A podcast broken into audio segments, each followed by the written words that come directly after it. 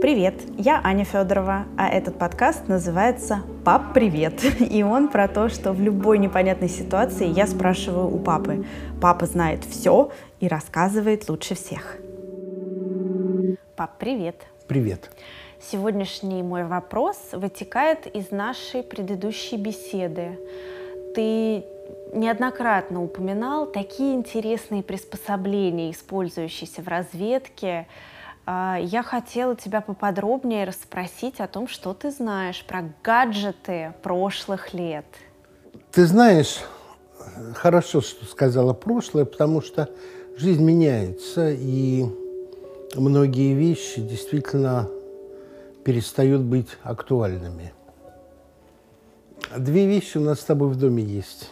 Я о них чуть позже расскажу. Я вижу, что ты их принес. Я их принес. Их остальные не видят, но я уже вижу. Так что слушайте дальше, мы расскажем. Да. Ну, я не знаю, как сейчас э, наши с тобой слушатели видели, не видели фильмы про Джеймса Бонда, где представлены вот всякие шпионские штучки, гаджеты, как сейчас принято говорить. Ты же знаешь, что это самый долгоиграющий сериал в мире, поэтому они, может быть, не смотрели серии, которые вышли в 60-х, но они точно видели нового уже Джеймса да, Бонда. Да, да. Там это все ультрасовременное, но тем не менее каждый раз это удивляет воображение. Только да не может быть. Но Нет при такого. этом я просто хочу сказать, что начиная с 2001 года, после теракта в Нью-Йорке, введены такие системы досмотра обязательные в каждом аэропорту непременные, что старые примочки Джеймса Бонда просто не прошли бы элементарную проверку, которую проходит сейчас каждый человек. Ему бы пришлось снять ну, эти просветили туфли, бы его дипломаты, из которых да. выскакивали ножи, и всякие э, тайные отделения, где хранились 50 золотых монет. Вот все это из старых фильмов не прошло.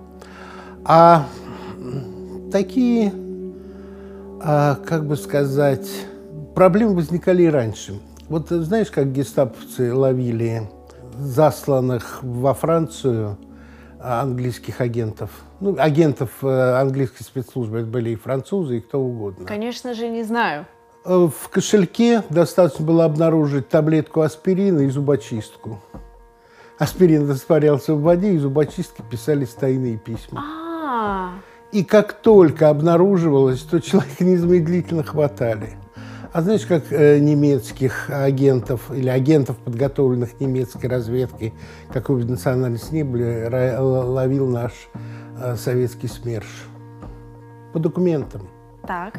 Дело в том, что а, у нас из-за нехватки материалов все документы, ну, как любой паспорт, любой человек откроет паспорт, сшивались обычной скрепкой из обычного металла, которая от ношения в кармане ржавела. А немцы не знали об этом и для аккуратности сшивали из проволоки скрепка из нержавеющей стали. И поэтому, как только открывали документы и видели, что скрепка вот эта вот скобка Свежая. не ржавая, а блестящая, все можно брать. Ты представляешь, это же надо было заметить в какой-то момент. Это кто-то первый обратил на это внимание. Не только это, потому что были условные знаки в документах. Где-то ставилась запятая вместо точки. Скажем, в выходных данных типографии, где печатался документ. И вот эти вот скрытые сигналы, которые наши смершевцы знали абсолютно, э, становились причиной провала. Э, Ловятся на месте э, рождения, потому что элементарная вещь, она нас касается. Есть такая считалочка «жадина-говядина» Турецкий барабан. – это только в Москве. За пределы Москвы турецкий огурец. И вот так а определить в Москве Турецкий, а что по-турецки огурец? турецкий барабан, кто на нем играет, Играет. Колька Таракан, Так, или а- кто на нем играет турецкий огурец, кто на нем играет, только молодец. А, только молодец. И вот так определить человека, родившегося в Москве или не в Москве, элементарно просто. Но это опять система провала. Что касается вот этих вот э, э, шпионских гаджетов, как сейчас принято говорить, Штучек. штучек. Шпионские штучки. Ты знаешь, мне посчастливилось, ну, чуть старше, чем подросток я был, побывать в музее пограничных войск. Тогда это были пограничные войска КГБ СССР. угу. где были представлены вот всякое шпионское оснащение разных-разных годов, начиная с 20-х, то есть то, чему уже сто лет. Угу. Ну, запомнились э, предметы, допустим, для перехода границы. Так. Когда на ботинки надевались такие колодки с, с, с копытцами. А, и человек, который шел через границу, шел как будто это идет олень, кабан, еще кто-то. Гениально. Так, мне, мне больше всего нравятся вот эти, которые очень простые, потому что ты не зря упомянул Джеймса Бонда, там все вертится вокруг такой фантасмагорической сложности, что все какое-то ультра-ультра-ультра непростое, да, Были достаточно непростые а вещи, а допустим, воздушный шарик большой, чтобы через пограничную полосу перепрыгнуть, а потом спуститься. За Винни-Пух. Практически Винни-Пух, да. Вот. Были там и ручки-пистолеты. Размером с ручку? Вот размером с ручку, да, но которая реально стреляла. Были ручки, у которых отвинчивался колпачок, а там была ампула с сильно действующим ядом. Угу. А, передатчики, конечно, приемники-передатчики. Дипломаты, чемоданы с двойным дном. Там, вот когда я был, еще демонстрировали чемоданы – которых японцы хотели вывести или ввести, я уже не помню точно, э, двух шпионок. А, ничего себе! Да. Тут человека можно поместить. Но это да. цирк начала века, в общем-то. Если Совершенно это 20-е, то Совершенно это верно. как раз людям казалось нормальным, не ущемлением прав. О, что ты. Как я понимаю, начиная с какого-то времени, подход к оснащению разведчиков стал меняться. И вот если говорить о середине 50-х, как раз о том времени, из которого человек, который я хорошо знал, который был реальным разведчиком, нелегалом в европейской стране. Когда мы говорим разведчик-нелегал, это значит, что... Это значит, что он был резидент, это человек русский, угу. родившийся в, в российском городе, Э, учившийся в очень престижном вузе и потом приглашенный в разведку. Он прошел обучение. Советскую. Советскую. И, соответственно, там он живет. И он был внедрен в ту страну э, под легенду реального человека. Нем, немца. Немца. Mm-hmm. Ну, давай говорить, да, Германия, немец. Вот, при этом сначала он жил в ГДР, а потом э, еще не ГДР, точнее, это была еще советская зона оккупации. А потом, как это случалось тогда, бежал, ну, в кавычках, бежал в западную зону. Как раз по легенде, таким образом. По легенде, да. И там натурализовался, но у него были корни, у него была легенда, у него была Чужая биография. Чужая полностью. биография, место рождения, школа, одноклассники. Все это было. Ну да, конечно, это была послевоенная Германия, когда многие погибли, но тем не менее это э, было именно так. И как у человека, который поддерживал связь, у него была небольшая тайная рация. Я немножко в прошлый раз э, то ли в эфире, то ли уже позже рассказывал, что а уже 50-е годы система радиосвязи изменилась, и не надо было работать на ключе на протяжении 30-40 минут, а сигнал концентрировался, и э, импульс этот в эфире звучал около полутора секунд.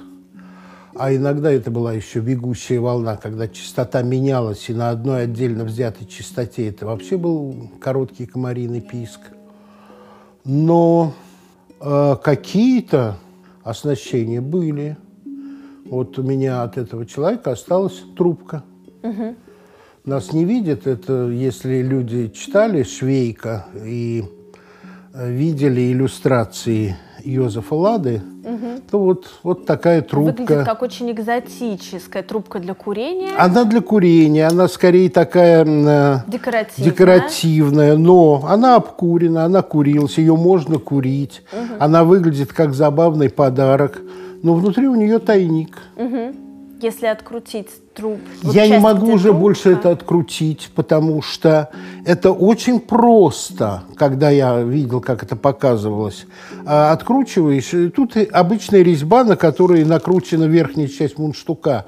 Но если совершить определенную манипуляцию, то это резьба, которая ка- кажется абсолютно естественным Она продолжением мундштука, она выкручивается. И там место для того, чтобы, ну, скажем, рулон фотопленки положить. Да.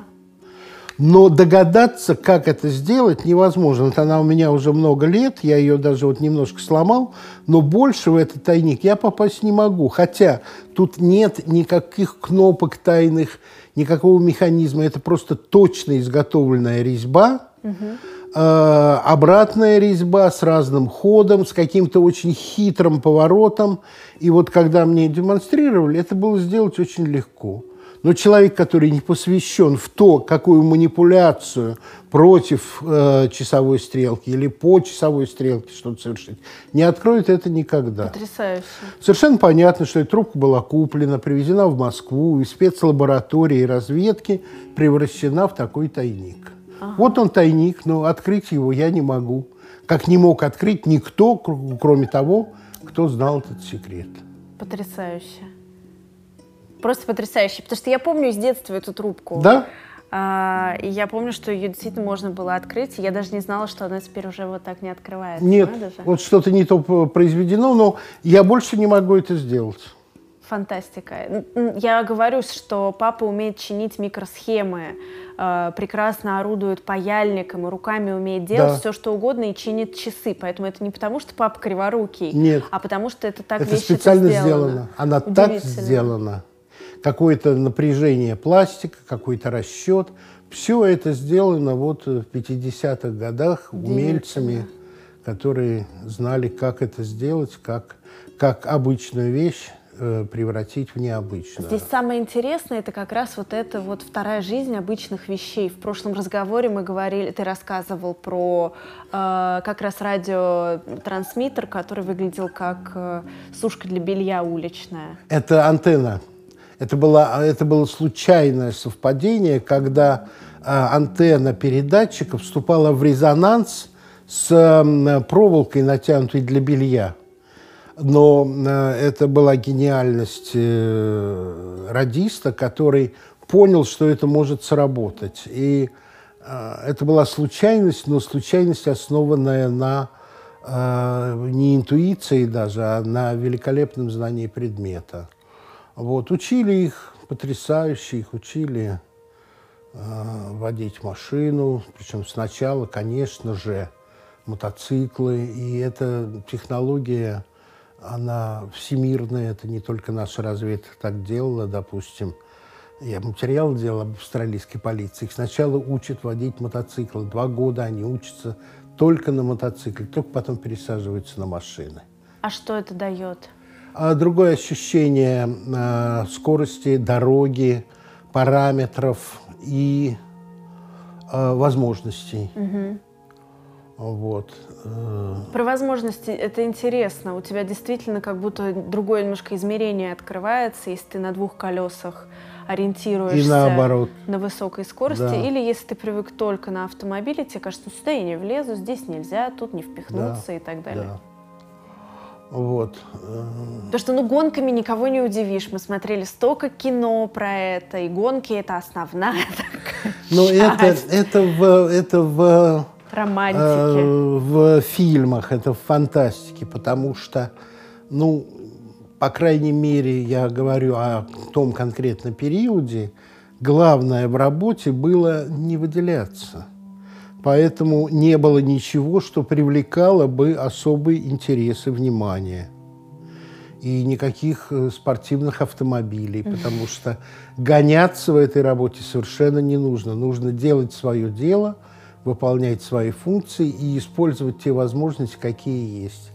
Я помню, как этот человек хохотал, Он э, продолжал читать э, западно-немецкую прессу тут, э, в Советском Союзе, как принес журнал «Шпигель», там была карикатура. Не знаю, связано ли было это с его прошлым, потому что он уже расстался с разведывательной деятельностью. А карикатура была такая, немецкое почтовое отделение, и э, в очереди к окошку стоят четыре человека, очень похоже одетые, в черных очках, в черных шляпах, и в руках у них э, чемоданчики у каждого, которые все вместе составляют профиль ракеты. И первый спрашивает, нельзя ли у вас отправить посылочку в Москву? И почтовый служащий говорит, да, конечно. Потому что история реальная состояла в том, что, потеряв связь, наши разведчики в э, Западной Германии реально по почте немецкой отправили в Москву, ну, так или иначе, в Москву это достигло, может, первый адресат был не Москва, посылку с э, очень важными частями э, новой э, авиационной ракеты. Угу.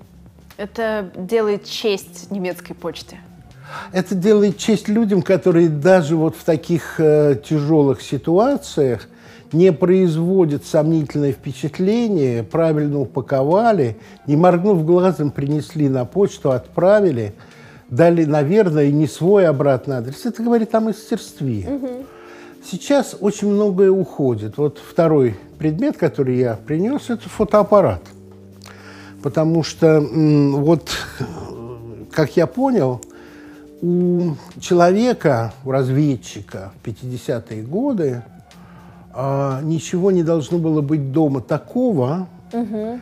что в его отсутствие вызывало бы повышенный интерес. Угу. То, что контрразведка следит за всеми, это так. Вот когда мы с тобой жили в Австралии, я иногда замечал, что когда мы возвращались с командировки, то дома кто-то побывал. Угу. Я относился к этому абсолютно спокойно, мне совершенно нечего прятать, скрывать, абсолютно. Но это утвердило меня в простом убеждении, что да, есть контрразведка, у нее работа такая, угу. э, смотреть, следить. И именно, видимо, поэтому а, какое-то время назад, сейчас я вот про сейчас не говорю, а тогда, да, не надо было иметь ничего, никаких шпионских фотоаппаратов. Так. А Фото... А шпионский фотоаппарат это что такое? Ну, маленький, типа Минокса, да, ага. такого вот крошечный, или э, те, кто смотрели, скажем, э, старый-старый фильм с Одри Хеберн и Грегори Пеком, где э, зажигалкой, а, фотоаппарат-зажигалка, угу. да. И таких фотоаппаратов уже была. в музее пограничных угу. войск я видел массу. Mm. Это было уже в 20-е годы, ради бога. Это... Но это все, держишь дома, это как аспирин с зубочисткой. Совершенно верно. Поэтому, когда я спросил, вот, а был ли какой-нибудь маленький специальный, да нет, вот, вот. Расскажи Обычный, э, бытовой, фотоаппарат, купленный в магазине, но это Цайсика, угу. это очень хорошая оптика. Это, ну, скажу так, практически несменный объектив, а значит, по расстоянию абсолютно юстирован. Что такое юстирован? Юстирован – это значит сопряжен точно. Ага. И если ты ставишь э, 3 метра на шкале расстояний, то объектива, это то это точно 3 метра. Ты угу. от плоскости пленки рулеткой отмеряешь до стены, угу. вешаешь на стену машинописный лист, угу. С трех метров снимаешь, и на фотопленке изображение э, этого листа машинописного такое небольшое, что его скальпелем отделишь от другой части эмульсии – наклеиваешь с обратной стороны на почтовую марку и посылаешь куда тебе надо. Вау! Микрофильмирование тогда было возможно дома. Другое дело, что надо же проявлять в чем-то. Угу. Фотобачок можно? Ни в коем случае. То есть это было бы подозрительно. Человек, а который увлекается фотографией, так нельзя. Проявитель. М-м нельзя, химикаты для проявки. либо у тебя фотоувеличитель, и все, и все, ну, да. и все, что, в общем, достаточно редко угу. бывает в жизни. Поэтому, как я понял, э, нужная пленка проявлялась в кастрюльке, в любой. Угу. А проявитель можно сделать из различных химикатов, которые есть на обычной кухне. Бытовые какие-то. Да хоть чаем. Я один вот раз... как мне объясняли, что есть технология, я не буду, вот я за что купил, за что продаю, крепко заваренным чаем, что-то можно проявить. Я помню, что один раз э, мы проявляли самостоятельно пленку, печатали Да. на увеличителе кадры. Я, ну, как-то это уже во взрослом состоянии. Ну я да. помню, маленькая ты делал это, но это все непонятно. Ты мог э, с таким же успехом красить пасхальные яйца, я была бы в восторге. А, и я поняла, что это все очень сложно, и нужно было купить всю эту химию, там разные бутылки, Вот разные поверь мне, химии. соль, сода, еще что-то, пятновыводитель какой-нибудь, и все, из этого делался проявитель и Дурит закрепитель. нашего брата. Из соды можно сделать все. Ну, получается, что так. Я, у меня нет этого рецепта, я не расспрашивал ничего, но я понял одно, что не имея никаких специальных химикатов, пленку можно проявить, можно по- повысить ее зернистость, э, то есть наоборот э, уничтожить практически зерно.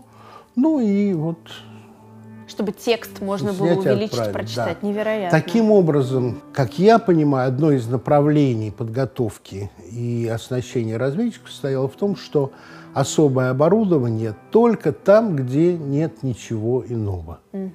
То, что нельзя заменить. Все остальное, вот что на рынке есть, то и употребляется. Но жизнь изменилась, потому что сейчас э, фотоаппарат любой – это уже редкость, потому что все снимают телефонами. Почта, почтовые марки – тоже экзотика. И я думаю, что сейчас, конечно же, огромная э, область перенесена в, в интернет, в, в защиту интернета. И тут у меня только очень-очень косвенные э, данные, но все же есть. Ну, во-первых, э, лет шесть, наверное, уже назад, может и восемь, наша контрразведка обнаружила электронный камень, которым Я пользовалась помню, британская разведка. Это гениально абсолютно. Был, был во всех новостях. Знаешь, мы все При этом ушли вперед, а это просто под камень эт- замаскированный да. булыжник такой большой лежал в Совершенно парке. верно. И человек, проходя мимо, просто нажимал кнопочку и обменивался с ним информацией. Сбрасывал свою информацию, получал оттуда новое задание. Причем часть э, московской интеллигентской тусовки над этим глумилась. И автора фильма Аркадия Мамонтова называла э, выдумщиком, э, фальсификатором, какой камень, какой электронный камень, что за дурь, до тех пор, пока в фильме, который э, в Британии делал мой хороший друг Пол Митчелл, это он американец, но в Британии работает э, в документальной студии э, Брайана Лапина, который очень такая солидная, очень добротная и с высокой репутацией студия для BBC. Вот он снимал фильм, в котором э, помощник, секретарь, ну, в общем, человек, работавший в аппарате Тони Блэра, признался, да, был этот Камень камень. был. Мгм. Да, камень был. Я говорю об этом как о смешной истории, потому что это как раз вот наше ожидание и реальность. Мы ожидаем э, Джеймса Бонда, роскошь, какие-то супертехнологии, а А тут получаем булыжник камень. в грязи валяется. Да. Совершенно верно. И действительно, я правильно понимаю, что чаще всего, вот когда под носом, тогда самое незаметное. Это очень сильно связано с психологией. Ну, где лучше всего спрятать деревянный сук? В лесу. Конечно. Ну, конечно, с тех пор все, все вот это вот, все шпионские гаджеты значительно Все изменились. поменялось. Но, конечно, вот интересны те, которые можно пощупать, потрогать. Они ужасно Посмотри в интернете, навер- наверняка полно, тоже можно пойти посмотреть и так далее. И я у тебя буквально две минуты займу, потому что мало кто это знает. одним из первых промышленных шпионов без всяких гаджетов, а только с головой. А голова у разведчика самое главное. Был наш великий химик Дмитрий Иванович Менделеев.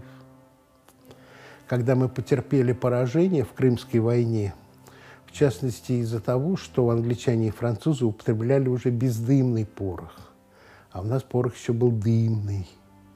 И Дмитрий Иванович Менделеев был отправлен в Париж, он поселился напротив порохового завода и посчитал составы, которые на завод привозили сырье. Ага. Поэтому сырье он вывел объемную формулу бездымного пороха. А дальше уже это просто синтезировал. Великий. Он же, де, он же придумал суперклей, чтобы делать хорошие чемоданы, которые Да? не расклеиваются. Просто. Ну, чемоданы были его любимое занятие. да, это было его хобби. Один из самых удачных шпионов жил в Швейцарии и работал сразу на три разведки. И все, что ему нужно было для аналитики состояния экономики и планируемых операций, это расписание движения пассажирских поездов по Европе, по Германии, по Австрии. И по расписанию пассажирских поездов он понимал, где увеличиваются окна и промежутки, в которые могут идти товарные и военные эшелоны. Мгм. Ну, да. Голова и информация. Вот это для разведчика дороже любых гаджетов. Анализ. Анализ. Ну, извини, затянул немножко. Ну, оно того Больше, чем мы стоило. планировали. Спасибо Да. тебе До большое. встречи. До встречи.